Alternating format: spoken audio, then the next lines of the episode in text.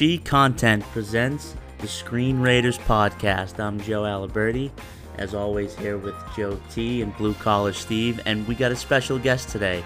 Uh, and I hope for him, if he's listening, that uh, this intro is uh, a little less lackluster for his taste. Uh, yes, we have Bob Martignetti from Faces today, and um, he's come on to basically shit on us and uh, discuss and shit on Zodiac, which is ridiculous, and to um, basically shit on Marvel. So, without further ado, this is our second tent pole, so to speak, episode The Avengers Age of Ultron with Bob Martignetti. Enjoy. We got a we got a, a special guest today, everybody, and we're bringing him on right at the top of the show. Joe Travi, did anybody reach out to you with a correct answer from those riddles this week? No, no one got it. Um, Not one person. I don't No. even think Steve. I don't even think Steve got it. uh, Steve did. Steve didn't even try to answer the riddles, which you know a little disappointing. But I mean, hey, All right. Well, Joe, why don't you why don't you give us the riddles? Just tell us the riddles, and then let's introduce the guest. so the first riddle is what gets harder to catch the faster you run. Steve, I don't know. Time. A bobcat. no, it's your breath. Your breath. Okay. Go ahead. Next one. Riddle two. What would you find in the middle of Toronto? Okay. What's the answer? Oh, Oh. Okay. Okay. All right. Next. and then the final, the final clue. I have branches, but no fruit, trunk, or leaves. What am I? Bank. Yes, Steve. Wow. Wow, that's good, Steve. So we had breath, O, and bank. The first letter of all those words, B O B. And he's not the rapper. We have my cousin Bob, film My cousin Bobby. film aficionado, producer extraordinaire, Joe A's white whale in terms of uh, who he wants on as a full time producer. Um, and he's so Bob. Tell us a little bit. What, what is uh, your your background with Marvel? Welcome, Bob. Yeah, thanks for having me on, guys. Just as a heads up, I had a bunch of concerts this weekend that I was running, so like my brain is absolute mush right now. So it'll probably just be luggage on this pod. So uh, Joe, when you go on Instagram, you can post it that it's uh, two Joes and two Steves on this week's pod. oh no! Sick. But uh, yeah, I've got a pretty uh, limited Marvel background. I saw saw the first Iron Man a decade ago, and then Joe had me watch Avengers and Age of Ultron to uh, get in the swing of things for this week's show. So I've got more of a film background, but uh, work in the film industry a little bit. so we know Joe A worships uh, worships Scorsese and David Fincher. Who are some of the guys you like, or or girls? Yeah, I would say uh, definitely like you know the Birdman's out there. That's like really just editing masterclass. Uh, you know, it's a real real film, real cinema. No, no, that movie's terrible. Oh, thank you, thank you, Yeah. thank you.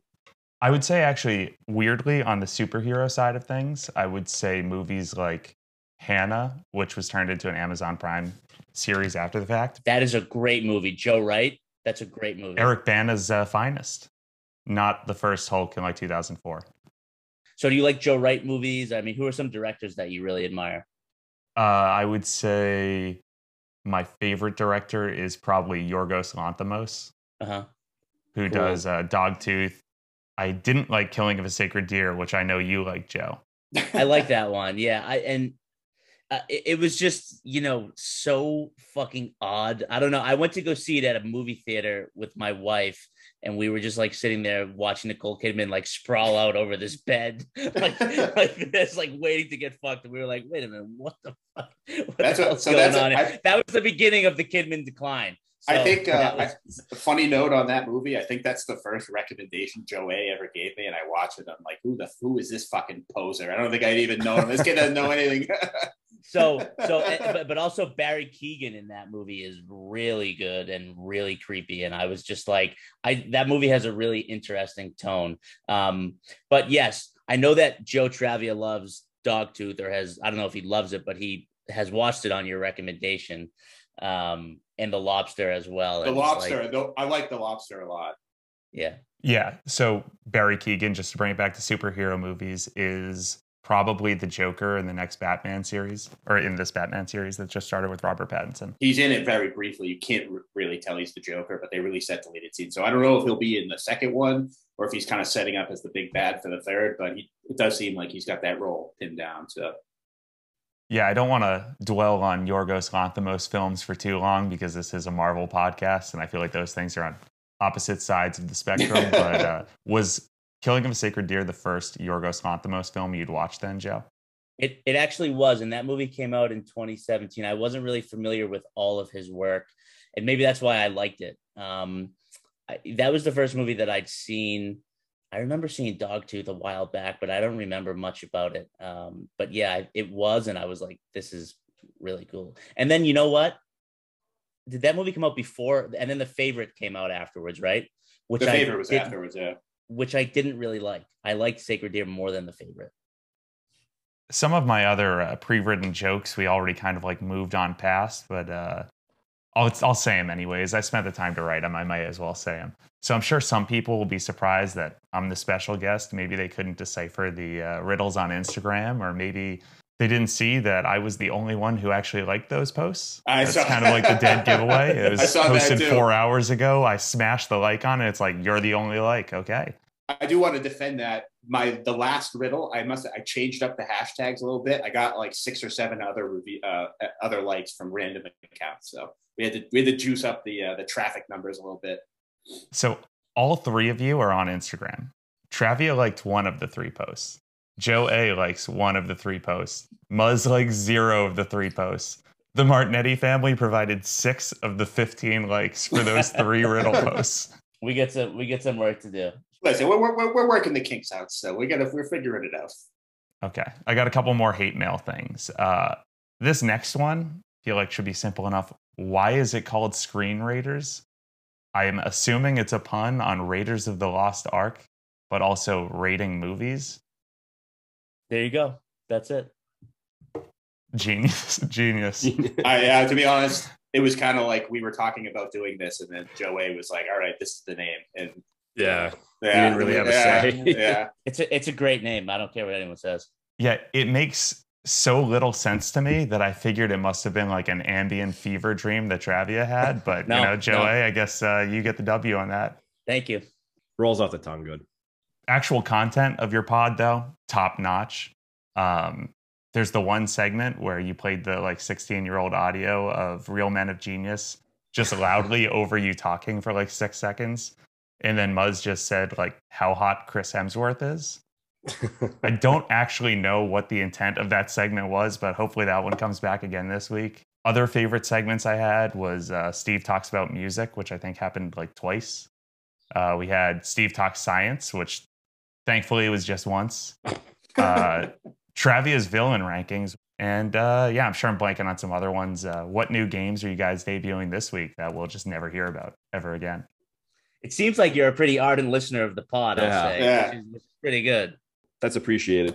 Steve does have a new game this week. It's, Steve has a new game. Yeah. Tell us, tell us what you named it, Steve. It's going to be a trial run. Well, you know, they've given me the character name Blue Collar Steve. So we're playing a little game called Who Wants to Be a Blue Collar Collinaire? You know, we'll play off Who Wants to Be a Millionaire. The win- there will be a prize for the winner and a punishment for the loser. So which We'll will be what- meted out by Steve. correct. So are these uh, punishments going to be like watching the movies that we've just never heard about ever again after you have to watch them? The punishment is TB. The punishment is TBD, but the prize is already predetermined in my head. We do, we do. That is a valid criticism. We do need to actually do these punishment pods. Yeah. We've barely had time to record these. You know, we've we've pushed them around. Steve has been very upset because we've, you know, broken into his market grocery shopping routine and stuff and he's been he's been upset about that so we but we do have to get we, we do have to do i believe it's body body double northman and uh tree of life and i saw everything everywhere all at once yesterday joe which we can add into we can add into things Ooh, uh but yes we do we have no text, to, no text. So I'm actually surprised. Maybe, maybe you didn't like it. well we'll we'll talk about it on the pod but should we let's let's get into this into the quickie synopsis here of Hey, of I'm not uh, done with my with my hate. You know, Oh I got I got a Joe A, uh, a couple Oh Joe A ones in Oh, here too. that's here we go. well, this let's might be. fucking hear it. We, we, I- we, we've Mash given in you the edit before button. For the, We've Yeah. given you the floor here for 25 In- minutes. You're not even done. Let's go. Sorry, there's so much to hate on. I just heard 10 minutes of excuses out of you. go ahead. Um, so, in the words of the late great Don Rickles, uh, Joe A has the energy of a dead moth when he says, Bucci content presents at the beginning of every single episode. Steve spoke more during his movie recap than he did for the entire first episode. There. Maybe Joe A should be the only one that does quickie synopses because, uh, That I agree with. judging from how Travia sounded last week, uh, he was more nervous reading his recap than he was crossing the border into Canada with that redheaded kid with the chin whiskers. Oh, jeez. Could only imagine what that means. yeah, yeah. We're not gonna we're not gonna bring that story up. Uh, I'll just say this: always bring strong tape for your Timberland boots.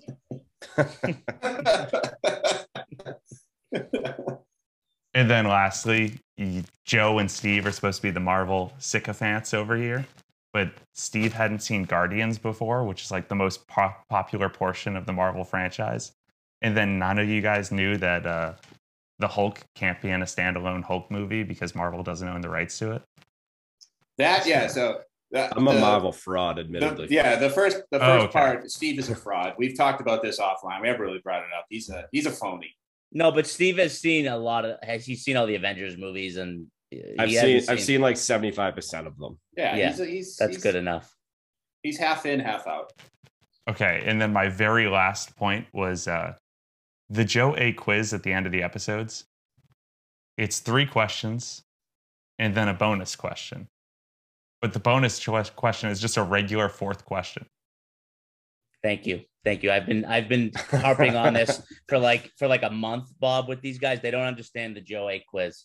So you know, the the the whole idea was to do three three Marvel questions and then a bonus question that's either extremely hard or has just general movie trivia that I would have to get right or suffer punishment. But these guys don't fucking understand it. They don't get it. I've been going over this this segment with them for six weeks. They don't they don't get it. I don't know what to do. Well, you don't even tell. I mean, you just complain and then you just don't give us any other feedback. That's all it is. That's true. why we've I, dude, dude, We've I moved away. receipts. Okay, we've okay. we have moved away from the that quiz, and now we're just kind of doing the rotating game segment, which I'm sure Steve will butcher later in this episode, and we'll probably have to stop doing that too. But let's we'll see. All right. Um, all right. Thanks, Bobby. Appreciate it, pal. Um, so here we go. We're gonna go into this quickie synopsis now for the Avengers Age of Ultron 2015, directed by Joss Whedon. The Bob's disgraced. second Bob's second favorite director after Yorgos Lanthimos. Um, okay. Here we go. We open on the Avengers overtaking a Hydra base in Sokovia to retrieve Loki's scepter. After 15 minutes of nonstop action, they finally grab it and bring it back to HQ. There, Stark and Banner hatch a secret idea to use AI hidden within the scepter's gem to create a world defense mechanism called Ultron, or basically a shield around the planet to secure humankind from further extraterrestrial attacks. Their plan goes horribly awry when the AI has a mind of its own, turns against them, and thrashes the Avengers and their HQ, escaping with the scepter and eliminating Jarvis. This is Ultron. Ultron escapes back to Sokovia and recruits the Maximoff twins, Pietro and Wanda. They seek the precious metal vibranium along with Helen Cho's synthetic tissue technology to create a new body for Ultron. These twins, by the way, are more than happy to battle against Stark since they too believe in a completely original and not previously used plot point that Stark is responsible for their parents' demise. Cough, cough, Vanko. Uh, on the African coast, the Avengers battle Ultron and the Maximoffs, uh, but the telekinetic Wanda stalls them by implanting visions of death and doom in their heads. These haunting visions and Ultron's seemingly unstoppable path towards human takeover and the Avengers um, take the Avengers to a nice farm far away where Linda Cardellini again plays a patient Italian American wife waiting for her neglectful husband Hawkeye to return home. Nick Fury arrives and catalyzes the team into action. Meanwhile, Ultron has taken Helen Cho captive. So we go to Korea, uh, and Ultron has lifted a massive piece of Earth, replete with human life and construction, and plans to smash it back into the Earth. An extinction level event. Uh, that will complete his plan of human extinction and AI takeover. So after the wrote 35 minutes of uh, of this completely cliched battle sequence that each of these films asks us to suffer through, uh, Fury and his flying mirror ship in the sky come to the rescue. They have lifeboats which all of the people on the flying piece of South Korea enter. And then Iron Man lifts the piece of Earth and Thor smashes his hammer. And the shockwaves compiled from Iron Man's repleter or whatever the fuck uh, cause the piece of soul uh, to explode, and everybody is safe. Uh, meanwhile, back at the ranch, Vision kills Ultron. Romanoff and the completely loserific Steve Rogers train Wanda, Falcon, and War Machine. Mid credit scene Thanos is uh, coming. Uh, that's it. Grade. Are you ready for the grade? I'll be nice. I'll give it a D plus. D plus. I wrote down C minus. This is a D plus movie. Giving it a D plus. This is not a good movie. It wasn't Seoul, by the way. It wasn't what? It wasn't Seoul, South Korea. It was Sokovia. Did you just call it Seoul? Yeah, whatever you said. Seoul. It's Seoul. Soul, Soul, Troll, Hole, same thing. Isn't that where they were at the end? No, No, they're they're in was Sokovia. Sokovia. It's a made up. It's a made up nation. Shows how much you paid attention. They weren't in Korea at all in this movie? They were for a brief stint. Yes. Yeah, but the, the final battle scene takes place in Sokovia, which is a a made up nation in I think Eastern Europe. Yeah, It's in Eastern Europe. Yeah. Okay. Sorry about that little misunderstanding. What do I have to say about this movie? I don't know. This movie was um not so hot. I mean, Joe, what Joe Joe T, you're not a big fan of this movie. I, I it seems. Go ahead. What did you what did you think? Yeah, so kind of I, I'm actually going to give the same grade you did, D plus. I was nice. I I I had it written as a C minus. After I read the quick the synopsis, I was like, no, nah, I'm giving it D minus. So to me, like I've only seen this movie one time before. I didn't like it then. I don't like it now.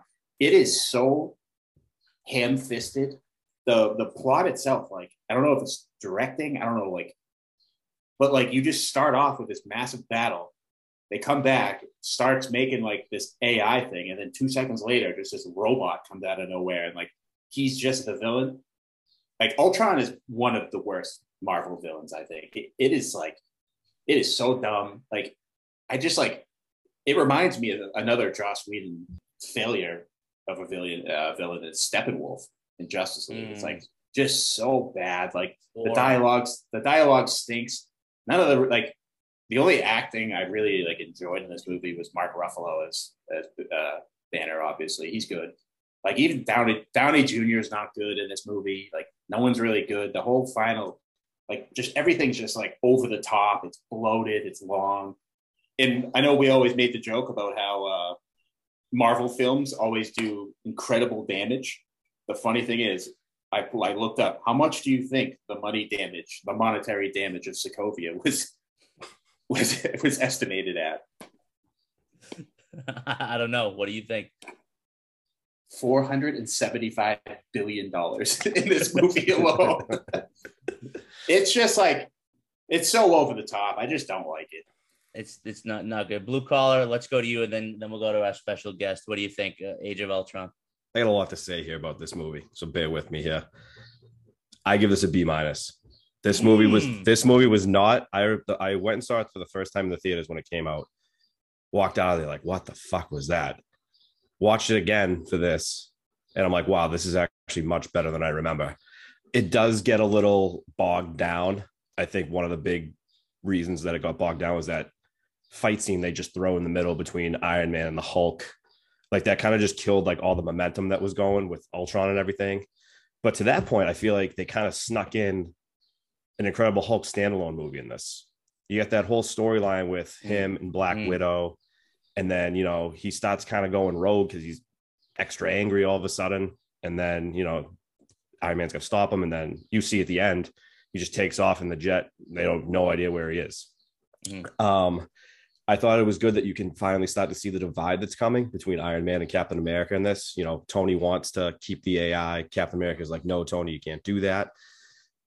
Uh, but there was definitely a sophomore slump in this. Uh, like I said, B minus movie. I enjoyed it much better this time around. Um, Ultron is terrible.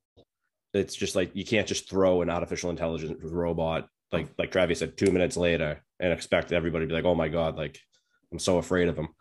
Um, but I think the best part of this movie might have been the very end when you get teased by Captain America saying Avengers, uh, and then cut to black. Mm. Travis yeah. knows what I'm talking about. So, so you think this movie's better than Guardians 2? What did I give Guardians? A C plus? Yeah. Yeah, I do. I can't agree. I can't even come close to agreeing with that. It's, I, it just, it wasn't, I, I liked it. Bob, what do you think? You guys are all good Catholic boys. I thought this was like a communion wafer movie. It's just like not good, not bad, nothing really to it. I gave it a 51 out of 100. That's pretty terrible. that's that's like Iron Man too bad. I wouldn't tell someone that it's bad. I would just say it is what it is. It's whatever.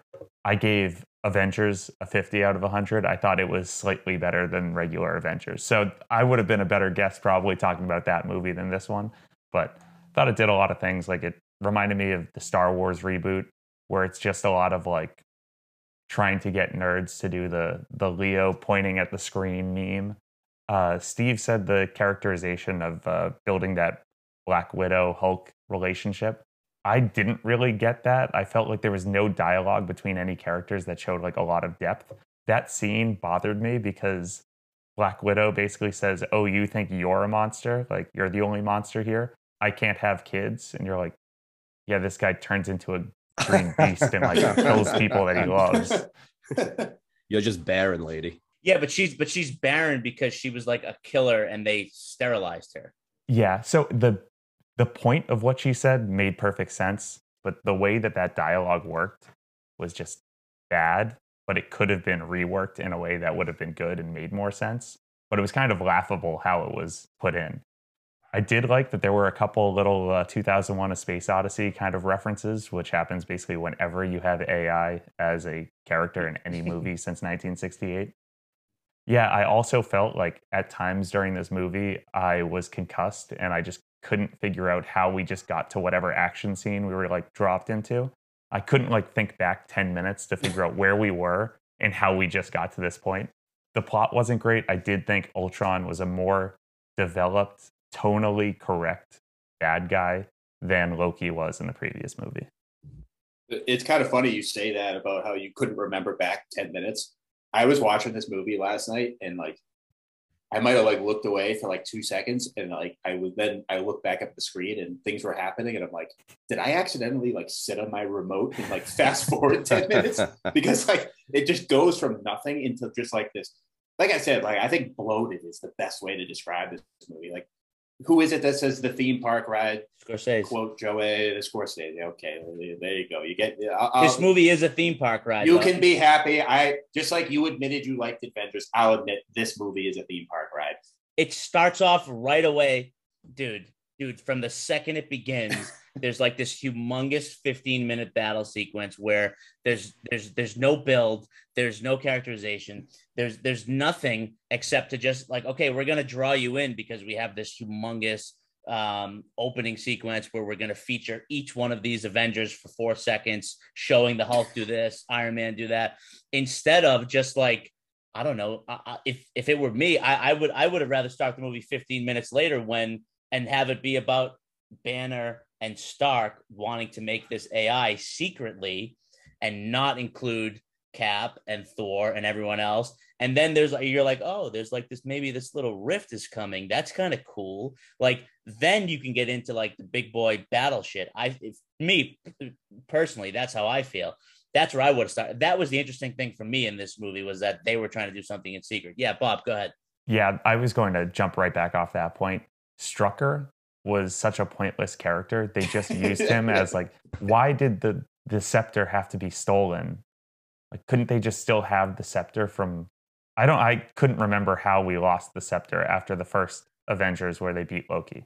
Yeah, so I don't remember either. Did w- w- was there a point in any of these movies we've watched since Avengers One where the scepter is is taken? I thought maybe Thor left with it after the first Avengers. Yeah, I think he did.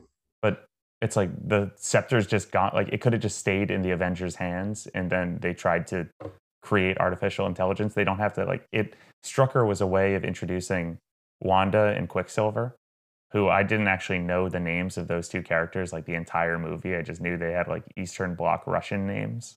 Like that was the entry point for those two characters. But outside of that, there was no reason why Stark wouldn't be like, hey, let's take this alien intelligence thing and try to figure out how to harness its power. Like he would have done that regardless. Yeah, like is Ultron even brought up before this movie or no? Because they just kind of No. expect you to, yeah, they expect you to know. but it's it's yeah i mean it's stark's it's it's it's another piece of stark's company right that he wants to it's it's just a product that he that he wants to basically sell to the to humankind or planet earth or whatever to guard the planet from things like battle of new york and all that stuff but like the first 15 minutes of this movie should have been introducing that Yeah. So I I actually do want to bring up one other hilariously bad part of this movie is they gave Wanda Maximoff the Eastern Bloc European accent. And going forward, this is the only movie she has it. It just goes away. Get she out. doesn't have it. She Really? doesn't have Yeah. an act. Yeah, they just like gave her the accent in this movie, and it's just like every movie going forward, she just taught just Elizabeth Olsen, who I actually think is good in the role. Not maybe not this movie, but thought- going forward, she's pretty good. It just makes no sense. I, th- I thought it was funny when they were showing like the Avengers all gearing up to go to Sokovia, and it's like you know Thor's got his hammer, Iron Man's like fixing his suit, Hawkeye's loading up his arrows, and then it just cuts to Pietros just picking up a pair of Air Maxes out of a out of a closet to throw on. Yeah, but it's like where like we're just supposed to like they just they were bad guys 20 minutes before and now they have lockers at Avengers at like headquarters. Like, yeah, Yeah, well, what what well no, what turns them? It's it's it's that she they, they find out Ultron wants to kill everybody. Yeah. yeah she she can read Ultron's mind or Yeah. his AI mind or whatever and finds out that he wants to wipe out humankind in favor of an, of this r- A- AI race. Um. So yeah, so that kind of that kind of turns her. Okay. I, I did like that we got Hawkeye in this movie for much more than we did for the Avengers when he was possessed the whole time. Yeah. So you say that it's like a a Hulk standalone, and there are standalone moments there for the Hulk, and I, I like that relationship between him and him and Romanoff. But it's there's a lot of Hawkeye stuff in this movie too with his with his family, which I don't really understand why they wanted to they wanted to give that to him, why they wanted to feature Hawkeye as the as as that kind of that kind of person. It just doesn't really It'll all make sense. it doesn't okay it'll all make sense okay um i don't know it just doesn't it didn't strike me as like real or or or feasible that he would be that he would have that kind of you didn't buy Linda Cardellini? i didn't buy i didn't buy the I, I didn't buy the hawkeye farmhouse vibe thing It's a nice piece of property. weirdly about Linda Cardellini, I thought that one small piece of acting she had was like the only decent piece of acting in the whole movie. She reacts to Hawkeye returning home and she just like silently, like her face just changes on a close up. I was like, that was actually really well done and immediately puts you in the like feeling that she has towards her husband, which is the only kind of like human to human connection in this whole like series that I've seen so far. So I won't stand here for the Linda Cardellini slander. no no no. She's she's she's great. She's great. I um well i think that there that there is a little i, I think we're going to get a little bit but but bob that's kind of what i'm talking about. The human to human contact is for me what would make these movies you know stand up on their own two feet. Like if we're talking about like i know that we're going to get this civil war thing coming up in in a, in a few movies or whatever maybe even on next episode. I don't know what's what's up next but like we should be we should lean into that a little more instead of just like going from theme park ride to theme park fucking ride. You know, it's like we have the beginning in Sokovia, we have the middle on the African coast, we have the end back in Sokovia. It's like, dude, what the fuck, man? You know, it's like how, how many of these how many of these scenes do these movies need in two hours and fifteen minutes? I don't I don't know. Well, it's the funny thing you say that is like how much of a mess this was. Like this movie actually ended up like killing Joss Whedon. He he literally quit doing the Avengers after this because he said he couldn't balance doing all these characters, all the actors all together. And I think that that might be the best thing that ever happened in the MCU because he goes away. You get the Russos coming in to do Infinity War and Endgame, and it's like imagine imagine what would have happened if Joss Whedon had his hands on Infinity War and Endgame. you just gave this movie a B minus, and now you're saying that Joss Whedon being out was a good thing. I am. thing. I just want to I want to jump in and and say that Steve, I disagree that this is what killed Joss Whedon's career. I think it might have been some other stuff, but I, I don't want to get too deep in the weeds. It's a free country, Bob. Say whatever you want. Yeah, I mean, look, he he look from what we know about the Marvel Cinematic Universe is that they don't really use the same director more than two or three times, anyways. I think the Russos have only done what three movies or four movies.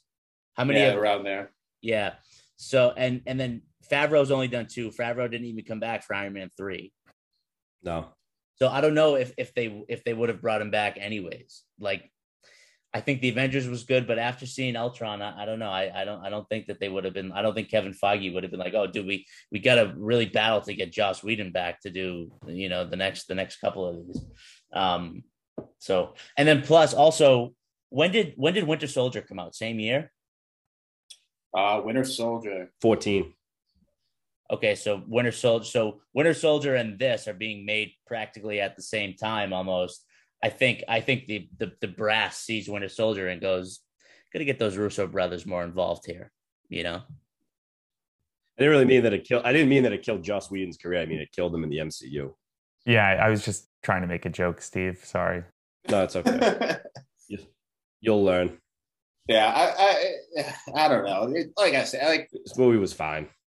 Uh, it's just I don't know. I just think it's a really poorly made movie, and it's not saved. Like some of the older other movies that might be. There's a lot of, of Marvel stuff that's bloated, but there's good elements to it. I just think like Robert Downey Jr. was bad in this movie. Hemsworth doesn't really give him a lot to really do anything. Like it's not that funny Wait, we, we didn't even talk about Vision, by the way. I do like Paul Bettany. That's actually a pretty big part. Before we get into Vision, there's a very important scene in this movie that we haven't spoken about yet that we should, and it's the scene where they're all trying to pick up Thor's hammer. Yep. Correct. correct. Okay. So, as we know from you know our previous Avengers episode, this is this is a foreshadowing moment of some sort. I don't really know yet, but Joe T, can you give us some context a little bit about this? It seems that nobody moved it except for a tiny bit Captain America, right? obviously you have to be um, worthy. You don't have to be like Thor. You don't have to be a god or anything. You just have to be a pure person. Like you can't Yeah. have any like no skeletons in the closet. So Thor has proven himself worthy. Um, and if that's they use that again with Vision. So And Vision, they, and Vision, that's, and that's how they decide that they can trust Vision because he Right. just grabs the hammer and gives it over. Um, Right. Then you know it's basically like a drinking game, and you can kind of see every no one can move it. You know, Stark and uh, and and Iron Patriot. and Rhodey, yeah, they're trying to like move it. They got the, the Iron Man gloves on. Uh, no one can seem to do, like get it to even budge. Captain America uses two hands, kind of gets on there, and they kind of show Hemsworth in the background where he's like looking at it. Yeah, they like rack focus to Hemsworth a little bit, and Yep, he's like, a "Whoa." little bit, and he's like, okay, just a little bit of that. He doesn't pick it up, but he's like, oh, okay, nothing happens. Uh, it's it's going to be something important to remember that is very foreshadowing, and it's small, but it's a it's a it's an important detail. Mm, okay, You may as well just say it, Joe. What? no spoilers. You're obviously saying Captain America picks up the hammer and uses it at some point in the future. So it's like, it's not really like, hey, a little foreshadowing. Uh, it moves a little bit when Captain America holds it. I wonder what that could mean for the future. So yes, so that is going to happen, but there is a important side piece that gets kind of brought up in Civil War. So we'll end up talking about it next week, and you'll kind of see what the final thing is that basically the only skeleton in uh, Steve Rogers' closet gets kind of brought out, and once that happens, he is then worthy. Just to hop back a couple minutes ago when we had that little gap in time, it's I was looking up the cinematographer for this movie because although you said like they don't use the same director too too often, it's interesting that the cinematographer for Ultron did Doctor Strange, Captain Marvel, Guardians of the Galaxy, also did three billboards outside Ebbing, Missouri. Mm, So he has like a massive career still. So it Who is is it? funny that uh, Ben Davis is the cinematographer. Ben Davis, yeah, yeah, yeah. I mean, well, look, you know, the for these movies, I would say, I would think that the directors of photography are so instrumental in in getting them made correctly because of all the visual effects and because of all of the you know post production and comping that needs to be done. Uh, you know, these movies need to be lit in a certain way. They need to be f- filmed in a certain way in front of blue or green chroma. You know, it's like so they they are like sort of the glue for all these new directors come in and have all these new ideas right and they want to shoot things a certain way and they want to do this and they they need like these technical guys who have done these movies and delivered these movies to sort of like i don't want to say coach them because i think that uh, i think joss whedon and the russo brothers understand visual effects but to have like this sort of through line i think is really important and i think i think marvel understands that and and and, and i think i use i think they use a lot of the same you know below the line crew for these movies, which is which is really cool. And they just sort of implant new directors and stuff like that to get like an overall change in in tone or vision. But at the end of the day, they have like their team that they that they really rely on. Is Feige there like for all these movies? I know he's the you know the head of Marvel. How much is he involved in these day to day like making? I think Feige's role is a, a, a, lot of his role is is is in the writing and development of these. Um, I think that sort of what probably probably he's more like a David Chase or David Milch or like a showrunner on a TV show where he is the fucking big time producer slash showrunner who oversees the scripts and the stories and what's going to happen and then hires directors to basically go out and do script delivery not to get all like bob's film corner over here but i know you guys need that like film professional cinema corner guy to really come in with some artsy type types of takes on this podcast. You guys are lacking that. So uh, a couple things I, I thought were interesting is three times in Avengers and once in Ultron, there were these this really strange usage of uh, like framing. When Linda Cardellini's like consoling Jeremy Renner at one point, you see her reflect. Jeremy Renner has his back to the camera, you see her face, but then you also see her reflection off this picture frame on the wall. And it's very like strange and seems like it's digitally put in. But three times in Avengers, they did that exact same kind of thing. Hmm. Once was like Loki yelling at Black Widow. You see her and you see the glass between them that shows a bit of reflection. And he comes close to the glass and you see his face all like distorted against the glass mm. in a reflection after Cap is fighting one of the aliens during the Battle of New York, you see his reflection standing up from a motorcycle mirror. And then there's a waitress that runs inside a restaurant during the Battle of New York. And in the reflection from inside the window of the restaurant, you see a reflection of like aliens destroying things and like cars blowing up. I remember that one. So they Bob. keep showing like weird glass reflections of people. It's it's very strange, but it's very like intentionally done in all of those moments. And it kept catching me off guard. And then jumping back to the using a lot of the same crew. I know they film like all of the green screen stuff in Atlanta. So I, it's like a, re- a really small network of people there. So I would mm-hmm. imagine it's heavily the same casting or same crew there.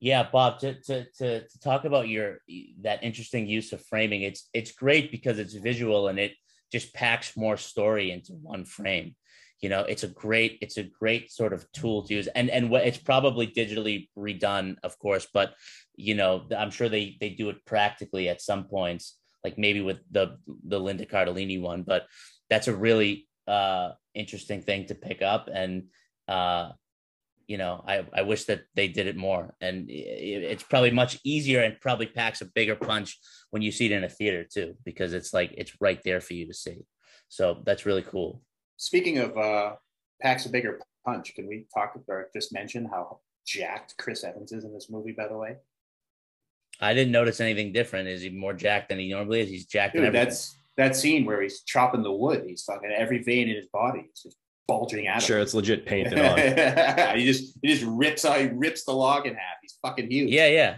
yeah. But he's jacked in every. He's jacked in, in Captain America one and Winter Soldier two. I, I really noticed it. Yeah, he was. Uh, yeah. Okay. He actually went Gold's Gym Concord. He worked out there before this movie. Maybe it was just me. I noticed the Under Armour brand on his shirt so much. I caught yeah. it. looked too. like well, it, it was, was on, like it was so Stark in your shirt, face, wasn't it? Was it was it Stark as well that had the Under Armour on the back of his on the on his like right below the neck. I think it was because then right about this time you started seeing like Under Armour shirts with like the Avengers symbols like on them at like a champs or something like that. You know, Sure, sure. Yeah. Nice product placement. I thought they just got all of Stark's shirts at like Target because he had the like Bruce Lee DJing shirt on and he was wearing like a Black Sabbath shirt. My other Yeah. actually question for Steve was Mm-hmm. So Black Sabbath has the song Iron Man Mm-hmm. and he is Iron Man and he's wearing the shirt and Iron Man becomes a character well after the song Iron Man would have come out. Is he named after the song? Is his name like does the song exist in this universe because the band exists in this universe? Well, no, They put me in a pretzel. No, they're two totally different entities. You'd have to read the lyrics to the actual song Iron Man. It's not about a superhero. I know that, but But I appreciate with the, the, question. name Iron Man, like Wait, so so Steve, the the Black Sabbath song Iron Man came out in 78 or 81. When did it come out? 60 actually no, because that was on Paranoid, so I think it was 70. Okay, so it comes out in 70. I'm way off. Sorry. Uh, so it comes out in 70, but the Iron Man character is like um, written in, you know, in Marvel comic books when? In 1950s, 60s? Let me, Uh, let me let me look. He came. He was first 1963. So the song Hmm. has to be related to the character. Well, I don't know. I mean, like he, he, I don't think so. I, I don't know, Joe, because Iron Man wasn't a humongous comic book character, right? I mean, Yeah, Yeah, he really it wasn't was. like a Batman or a Superman at that yeah, point. yeah. Hmm, that's interesting. That was a good question though, Bob. I appreciate any uh, music points brought up to me. mine was more of the perspective of Robert Downey Jr.'s Iron Man. Was he not choosing his name and being like, I'm picking the same name as that song that everybody knows? I mean, that could have just been done just because of the movie, you know, like but I mean, I'm sure that wasn't the reason why he chose to be called Iron Man in the comic books. Wait, but didn't the Yeah, I'm not talking about the wasn't he given it's the moniker? Wasn't he given that moniker by the press in Iron Man One? Not I himself? believe so, yeah. Okay. So- when he So, so, so, Bob, it would make sense that the press called him Iron Man because probably because of the song or something. Thank you, Yeah. Joe A. I know I could count on you to solve this music quandary for me on this podcast. A- anytime. Um, you know, so so let's think for a minute. Like, what what else is there? I mean, where does this movie leave us now in the MCU? I mean, because I know that I know Did that you watch the credit scene? Well, yeah, yes, yes. So so so we see that Thanos Thanos is going to be Thanos, huh? That's Maybe. worse Who than that's worse than Who's that? Sale. That's worse Who's, than Tha- Sale. who's Thanos? Thanos. Thanos. We know Korean that villain from Sale. we know that that Thanos is going to be making his grand appearance to the Avengers probably sometime soon. So where does this leave us now with the Infinity Stones that you know that we were chasing this whole time in the Scepter that we were trying to keep away from Ultron? Where are we? Where are we right now, Joe T? Can you give us a a, a snapshot of what's happening with the Avengers Yeah. right now? So I, I guess the only like thing I can say about this movie is that it is somewhat important in that like the overall terms or the overall the main storyline of Marvel. Um, I think Steve brought it up a little earlier. You start to see the cracks uh, between Stark and Iron, uh, excuse me, Stark and Steve Rogers, especially like that we just brought up Chris Evans being jacked chopping wood. But that's the first scene where you really like watch him and uh, Tony kind of they don't agree on what their role should be. Um, that's going to get explored a lot more over the next couple of films, especially uh, we have Civil War next week. Um, that's where everything really starts to come to a head. Um, we've kind of, uh, you know, with Vision now, he's got the Mind Stone, so we're kind of learning more and more about these Infinity Stones. And you see, obviously, Thanos or Thanos at the end, he has his uh, Infinity Gauntlet, and that's you know he wants to collect all the stones. So it's really setting up for that next phase. I mean, this was the end of phase two. Phase two is not great, in my opinion, but this was kind of the cap on phase two and, and the setup for phase three. And so we've seen, we know that there are seven Infinity Stones, correct? Six. Six? There's six? Okay. And we've seen, I don't think we've seen all six. I think we've only seen two or three. We see one in the we got the the cube uh, in, in Guardians, um, Mhm. The Tesseract, which is you know, and then this the scepter. Um, got the one from Thor 2. and then Thor two, yeah, that's the wh- which one is the Thor two one? That's uh, the ether, uh, the Mind Stone. yeah, no, the reality was it the no the Mind Stone was Vision, I think. yeah, he's the Mind Yeah. Stone. Okay. Okay. There's all these stone, yeah. So they've like slowly been like kind of introducing them, but you don't it's the red one. You don't really know the power of them yet, and they you don't know like you know they haven't been fully fleshed out, but you're kind of starting to see where it's heading. Um, and obviously you get the Thanos reveal at the end where it's you know Josh Brolin's on there and yeah he yeah. says all right I'll do it myself and they kind of do uh, you know, talking about Thor at the end when he's like someone's pulling the strings uh, and you can mm-hmm. always find out who and that's when he leaves and it's yeah. like they kind of start to foreshadow there where there's a you know there's more out there for them and, and yeah. there's a larger story at hand during the end of Ultron, where were Rhodey and Falcon during that whole time? Because they show up at the end of the fight. And I was like, why weren't they helping out this whole well, time? Well, I don't think they have the the capability yet, Bob, to help very out, good. right? It's a very big plot hole. Yeah, they weren't uh, they weren't full time Avengers. I, yeah, I know. Uh, you know, Rhodey, I think, is still kind of an agent of the U.S. government, and they have. Well, Rhodey was there. Yeah, but that's after he was deployed late. Like he's like not part of the battle. Um, right. Right. And at the beginning, they have Anthony Mackie at the party, and like they just kind of say he's doing like missing person. Is that what they say? Missing person stuff. They, I mean, that's a you know criminal underusage of the great actor Anthony Mackie. He's he's so good as as as Falcon, and they should have utilized him a little more. So at least he probably got a nice paycheck to show up and do two scenes. yeah, showed up for two days. Yeah. And then Stark just thinking, I can take this AI and I'll just have it take over Jarvis and like it'll be fine with no sort of like safety were the two things I was just so confused by. I'm like, that's what I said. You'd have to be an idiot. It's so ham fisted at the beginning. It's like they, they just like like out of nowhere, you've never heard about like what Ultron is. It's just Tony saying that it's just going to be like a defense mechanism, and then within five minutes, the the AI program has just taken on like completely taken over. Yeah, yeah, like a robot, and he's just like this this like crazy villain, and it's like, well, what? Joe, I think I think that I think this franchise has a very big sequel problem. With the exception of Winter Soldier, I think every single sequel, this one being a sequel to Avengers, I think every single sequel has been really weak because in the first movies, you you're you're getting a first act that has a lot of characterization and it has a lot of story points and build and and and there's a lot of human to human contact before they become this big superhero and then as we see in the hulk and iron man and captain america like this act act three kind of thing where they just go off and you know tear up the world.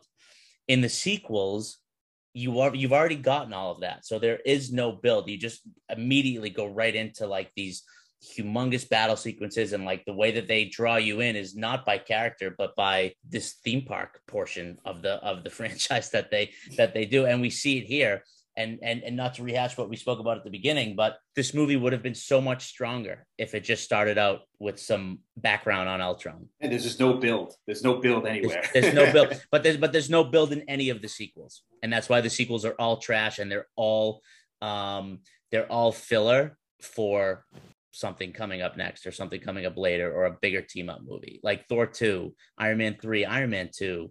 This one, the only one that I enjoyed was the uh, the Winter Soldier. I don't blame Ultron for not having a buildup as a villain because it's an artificial intelligence program that's injected in.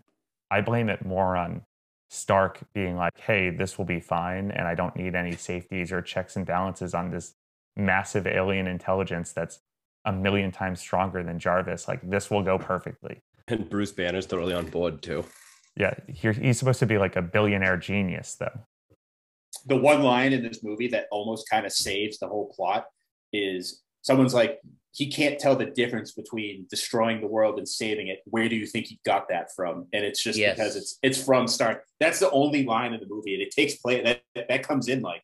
Yeah, well, that should have been that should have been yeah that should have been earlier. Movie. Yeah, that sh- that should have been the whole theme of the movie going up front. But is, it's late. You know, it's late. but it's movie. it's way too late. And if if if the movie was built around that thematic, you you would have had a, a far stronger, far deeper movie than what you got here, which was just a fucking theme park attraction. That's all this movie was. I will say something like that opening battle sequence though. Like if you if you do one, are one of those people that shows up just for the, the theme park ride aspect, it was pretty good. That was, it was awesome. good. It was sure. It was it was it was awesome. it was it was awesome. It was just like that. It was like a big oneer that included all of them, and it was fun. It was great. You get a little bit of everyone. Everyone gets. You get it. a little bit of everyone. Every, the, the Ultron Army was a straight rip off of the uh like when they're in Sokovia, just like walking around the streets. That was like such a ripoff of Terminator 2, like the very beginning of that with like the robots just walking around shooting everybody. Yeah. Um, Okay, I'll go So- fuck myself. One last point. Yet again, we have to bring up why these movies are made, and even though the sequels usually suck, How much money did it make? one point four billion dollars. Sounds about right. there it is, right there. It is, right there.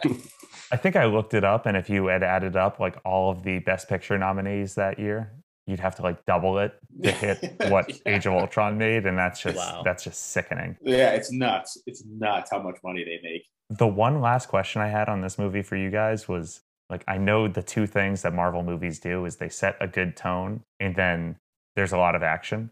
But was there any point in this movie that you like laughed? No, that I, yes. Yes. I said that earlier. This movie sucked on the humor. It needs a little humor to be good. I didn't. I didn't get that at all. Was James Spader supposed to be funny? Yeah, so Steve, that's interesting because I I was trying to figure out the whole time whose voice that was, and I watched the credits and found out it was Spader. He he was kind of a miss, dude. Like he he wasn't like his normal funny Robert California James Spader self.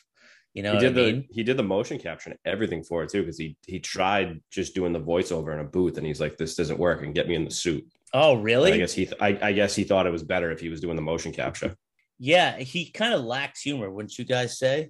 The whole movie lacked humor. I thought. I, Yeah. except except for that one line the one line that i laughed at was obviously from from thor where he was like walking and someone said something and he and he goes but i'm but i'm great and mighty or something like that do you remember that Yeah. line Yeah. but i'm but i'm greatly powerful or some shit Fuck, I, I don't know it was the I, I mean it couldn't have been that funny i don't even really yeah, I know. I don't even remember it. but but but but that was the only that was the only time where i like he he chuckled for a second Yeah, I, like I said uh, with last week, I think with Thor two is like Marvel's at its worst when they just are overly serious on some of these movies. Like they just need to have that.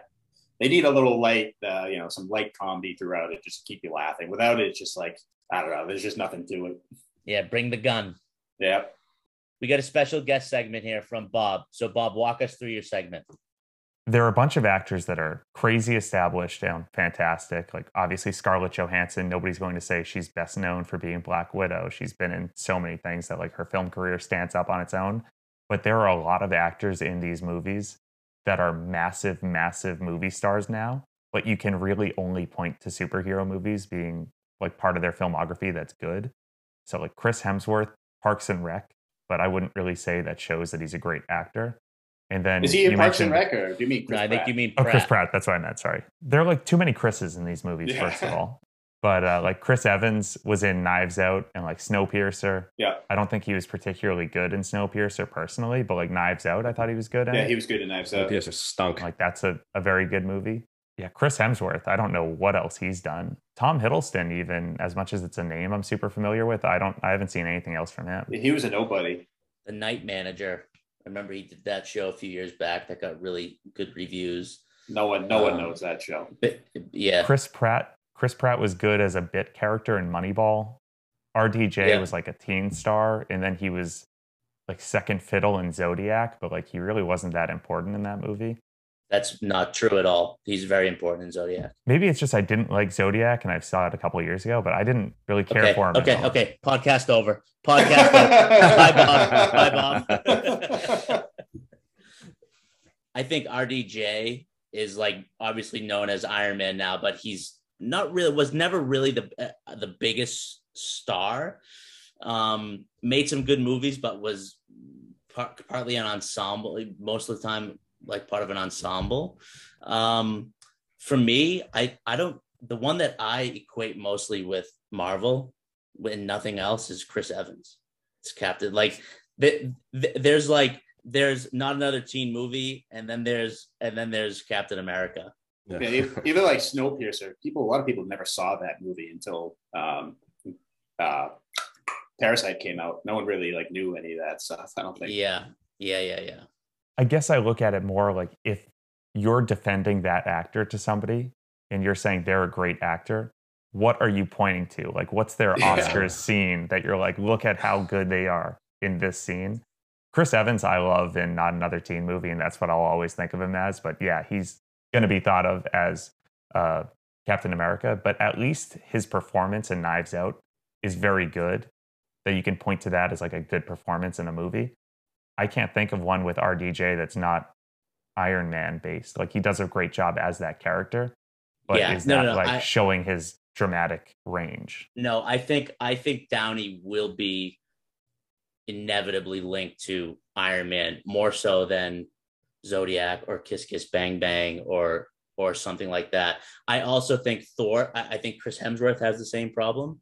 Yep. Um, Mark Ruffalo, I think, does not. I think Mark Ruffalo No, will yeah. be known as the Hulk, but Mark Ruffalo is probably one of the better actors in this in this cinematic universe that will not only be remembered as the Hulk.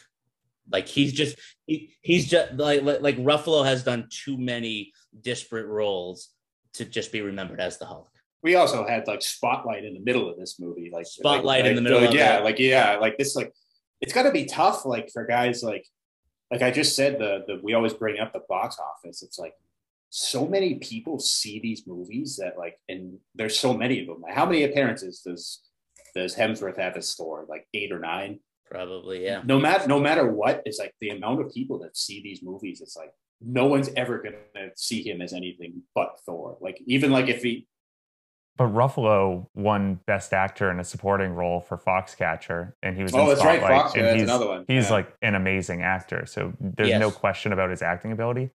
Has Chris Hemsworth been in anything where people are like, "Wow, he was really good," or showed like depth of character in it? I haven't even- seen one movie with him in it. I don't know anything else. Yeah, I don't know. I don't know anything else. I haven't. I got chastised for it on one of the episodes Wait, which what, Steve? Which which movie? in the heart of the sea. Oh yeah, yeah. I love yeah. that movie. Yeah, okay. I don't even know it. I'll tell you another thing though. RDJ sure as shit isn't getting remembered as Doctor Dolittle after that piece of shit No, movie that he did. no, after he's that, not. After He's the not. MCU, He's not. Um, Oh, I forgot No. that he did that. Yeah.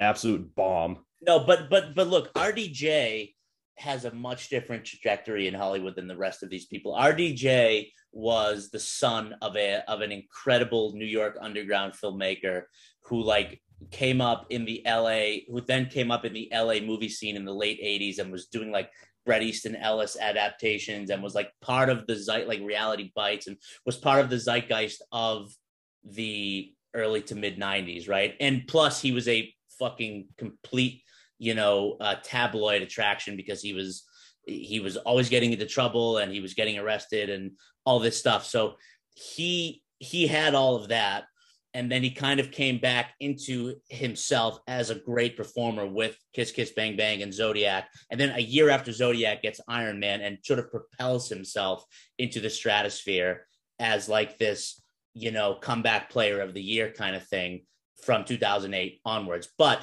because he was so down and then got propelled so high because of uh, you know with Iron Man, he's inevitably going to be linked to Iron Man forever. And because these movies are so big, his performances, which I think he's he's great in Zodiac and Kiss Kiss and and a bunch of other movies um, when he was younger, he's he's he's not going to be remembered for those. Even though he's good in them, he's going to be remembered for Iron Man, hundred percent. Yeah. Just just on sheer volume of the eyeballs. Just on yeah, correct. Yeah. Correct. Just on sheer volume. And he's he's let's face it, he's the he's the linchpin to this cinematic universe. He's probably the only reason why it is as successful as it has been because he is so good as Tony Stark. Yeah. So now he's out of the superhero like vortex and he's going to just be taking on regular roles. Could you see Robert Downey Jr. either getting nominated like twice for an Oscar or winning an Oscar for acting? That's my question of like, do you Yes. think he can be Yes, on that stratosphere? Yes, 100%. I think Robert Downey Jr. can and will be nominated for an Academy Award in the future. Someone someone write that down. Joe A's first guarantee. I think he easily has the best chance of the actors in question from this series. I just would be like stunned if Chris Hemsworth all of a sudden was like a top tier actor dramatically. yeah, dramatically, no. I could see Chris Hemsworth maybe having success in a comedy role. He's pretty funny, but like dramatically, no. He is pretty funny dramatically like you know you know what doesn't help him dramatically is his build and his stature um yeah.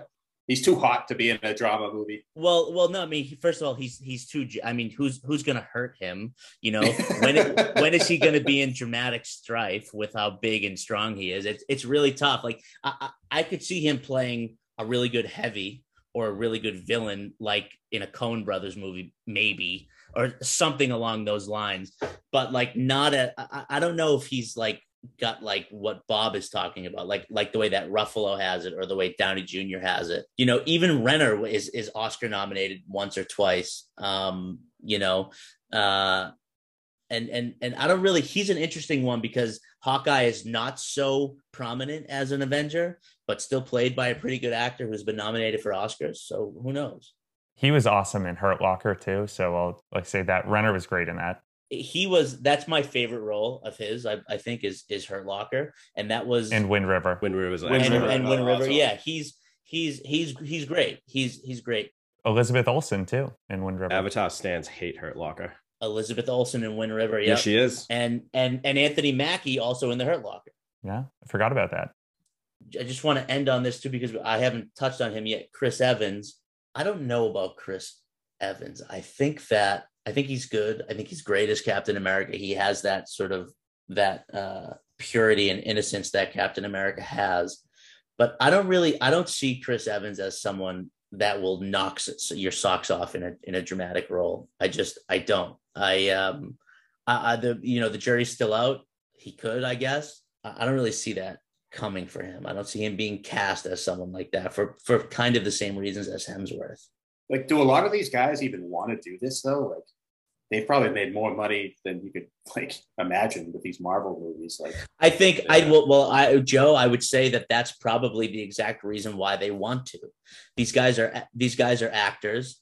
They've made more money than they could ever dream of from doing this for 10 or 12 years and now they can just go chew the fat on some dramatic role if they get a good one the question is, will will they get? A not everyone's Bob Pattinson. No, not everyone's Bob Pattinson, but there's some Taylor Lautners out there. Yeah, yeah. I mean, I think I think Chris Evans is more the Lautner mold than uh, than Pattinson because you know he made the Twilight movie and then did I don't know 15 years of his you know passion projects. Now he's back in with Batman, but like now he's back in with Batman. Yeah, I can't see like I can't see a lot of those guys doing that. Like I just can't. Like is is like Robert Downey Jr. going to do like a small artsy film now? Like no, he's just not going to. No, dude. But but but Pattinson did small artsy films, but he worked with humongous directors. Okay. It's not like he was like, okay, I'm going to go do this indie with all these unknown people. He was working with like Claire Denis and David Cronenberg and like these huge international and critically acclaimed directors.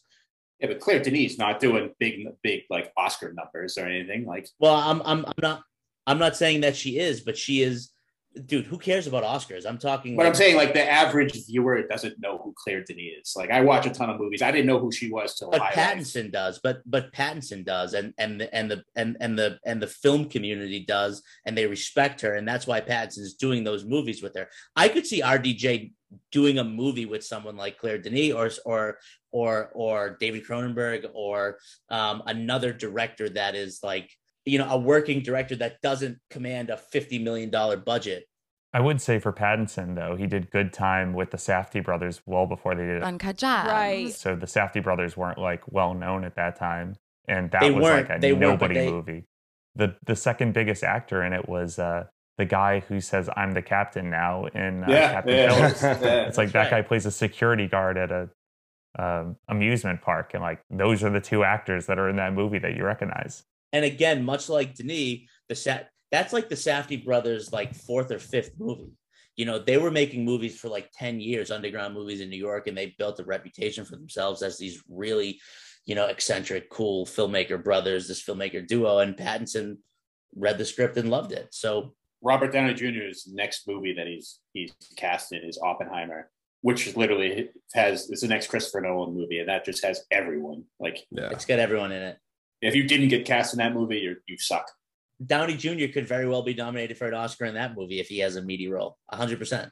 I'm going the opposite direction with it. Uh, what Steve said of he's definitely not winning an Oscar for like Dolittle. RDJ got all of that Marvel money and then was like, sign me up for this terrible, terrible movie that you're gonna pay me like 40 million to do. Suckers. I'm gonna look that up. Let me look that up right now. His his Dolittle salary. Too much. Too Steve, much. Steve, did you see Dolittle?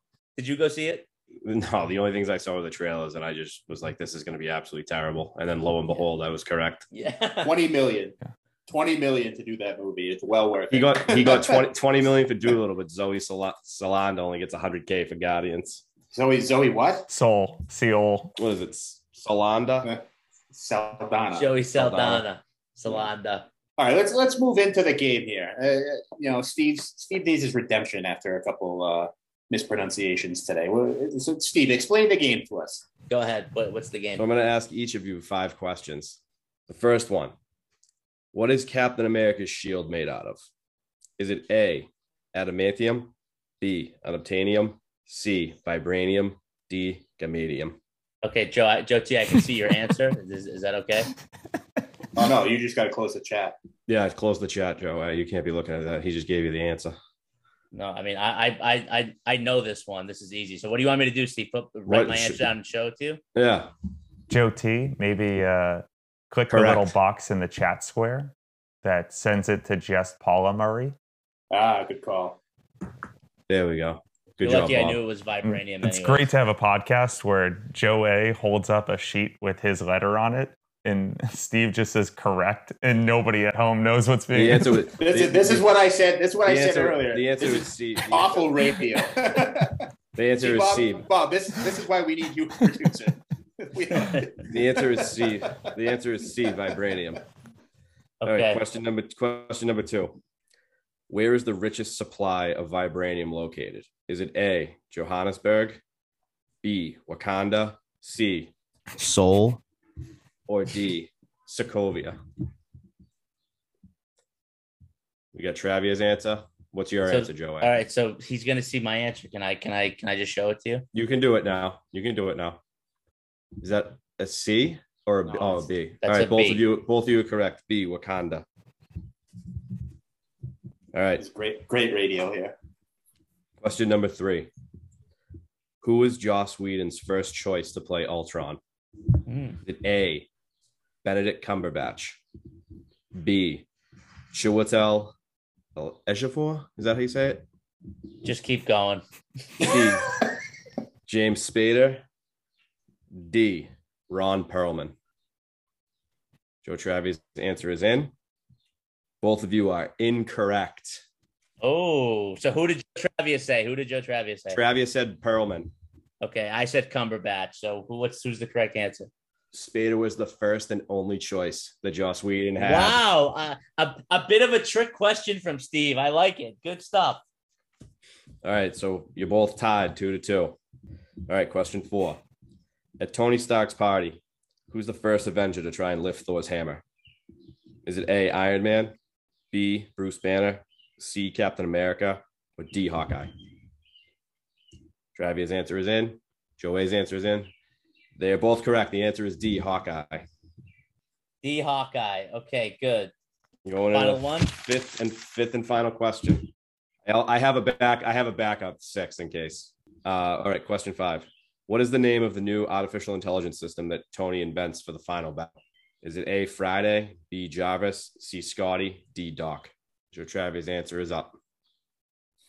You were both correct. The answer is A. Friday. All right. All right, so you guys both went four out of the five correct. Joey, I'm very impressed with you. Okay, you like that shit, buddy? Let's go. We so do we have a a, a, tiebreaker here? Tiebreaker. Yep. now, we what happens if we both if we both get it? Now, Steve, what happens? Do we both get a prize? I definitely didn't think you guys would both. Well, I know I know Joe T is more versed than these, so I was kind of hoping he was going to win. But uh, Okay. we'll see what happens here with the tiebreaker. Um, all right, Okay. what is, what is the name of Hawkeye's newborn child?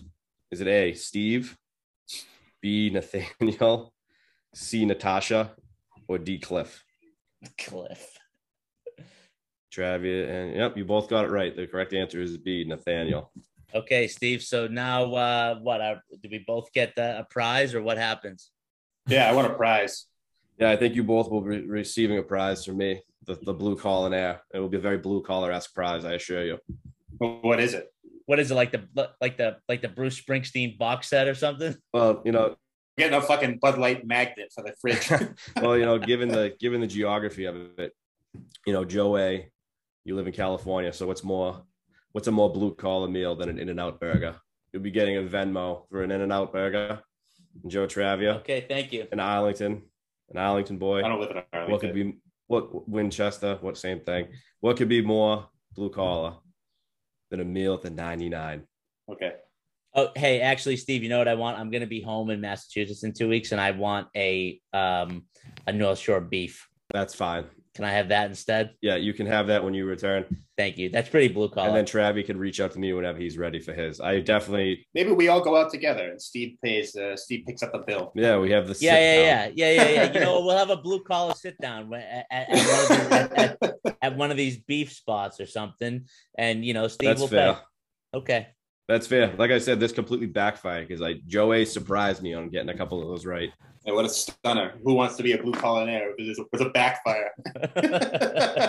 You guys wanted something. I tried coming up with something original and it just blew up in my face. But such is life. I think I might have one more question that might help Yeah. you guys Okay. Bob. settle this. Uh, Yeah. What is the song that Ultron sings a couple times throughout the movie? He makes it up, so it's a made-up song.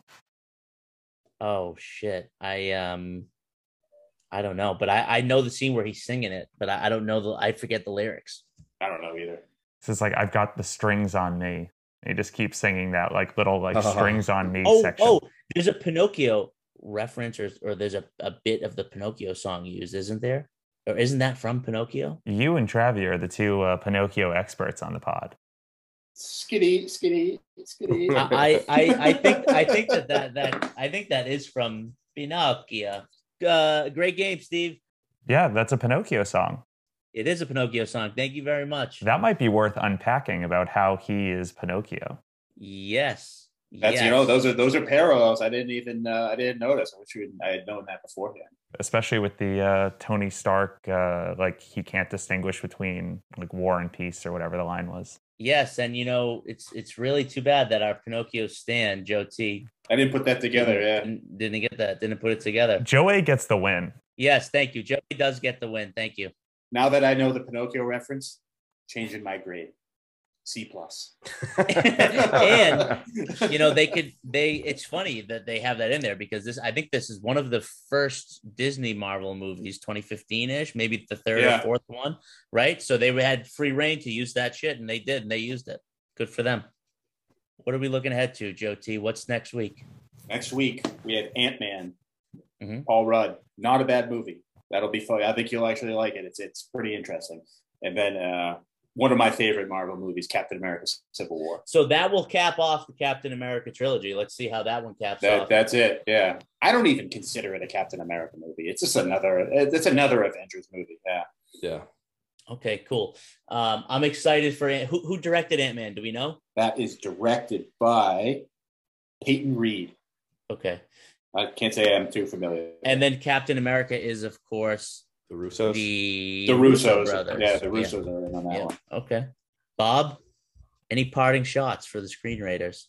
I think I've doled out enough shots today, and I talked probably like 15 times longer than uh, Peter Lamoni got to uh, last week. So, uh, you know, I'll try to keep my comments brief. Thanks for having me on, guys. You were good, Bob. Of Anytime. course. Yeah, anytime. Uh, what else? Uh, did it, anyone else get a hate mail? I got a good piece. Uh, go ahead. Let, let's let's hear your hate mail, Joe T. I got just one text. He never responded to me. He said, "Here's some hate mail for you." Obviously, they didn't teach English or whatever two-year film college Joey went to. Do us a favor and get the kid at the thesaurus so he doesn't need to cram any more f bombs into the segment. I didn't go to film school. Tell that motherfucker. By the way, I should say, Okay. film was in quotation marks. Wait, I I also okay. Yes, I have hate mail as well. Are, are, are you ready? I'm ready. Too much sucking off of James Gunn by Joe, by Joe T. Felt like half the show. Although I wish Gunn's dick was actually in his mouth during that quickie synopsis, so we didn't have to hear it. It's fair. Come on, that's that's not funny, you guys. That's pretty funny. No, uh, listen, I said I was very open. I was going to suck James Dick, James Gunn's dick the entire episode, and I did. Okay, the lack of knowledge about Chris Pratt's work was astonishing. Although I do agree with Blue Collar Steve about his star power. So there you go, Steve. Um, Excellent. Thank you, whoever said that. Joe A. I'm sure Johnny Sins can find someone else to fluff him for an hour while you write the quickie synopsis. Please, for the listener's sake. Dot dot dot. Uh, I know who wrote that. That's a that's a swing and a miss. You've done better. Lastly, sick Thor popcorn poll on social. Ha ha ha. um, okay, that's my hate mail for this week. Um, any anything else, Steve? Did you did you retrieve any, Steve? no, no, not this week. yeah, that, that was pretty much it. I, I didn't get anything um, other than uh, Joe A needing a uh, thesaurus.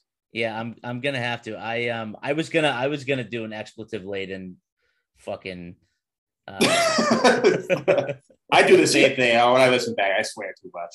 uh it's okay. It's it's all right. It's it, you know, we we mark this podcast as explicit. It's fun.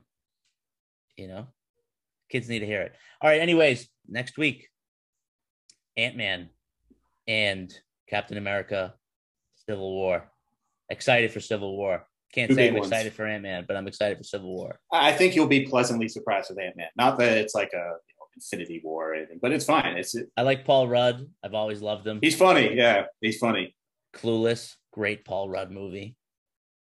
See you next week. Bye.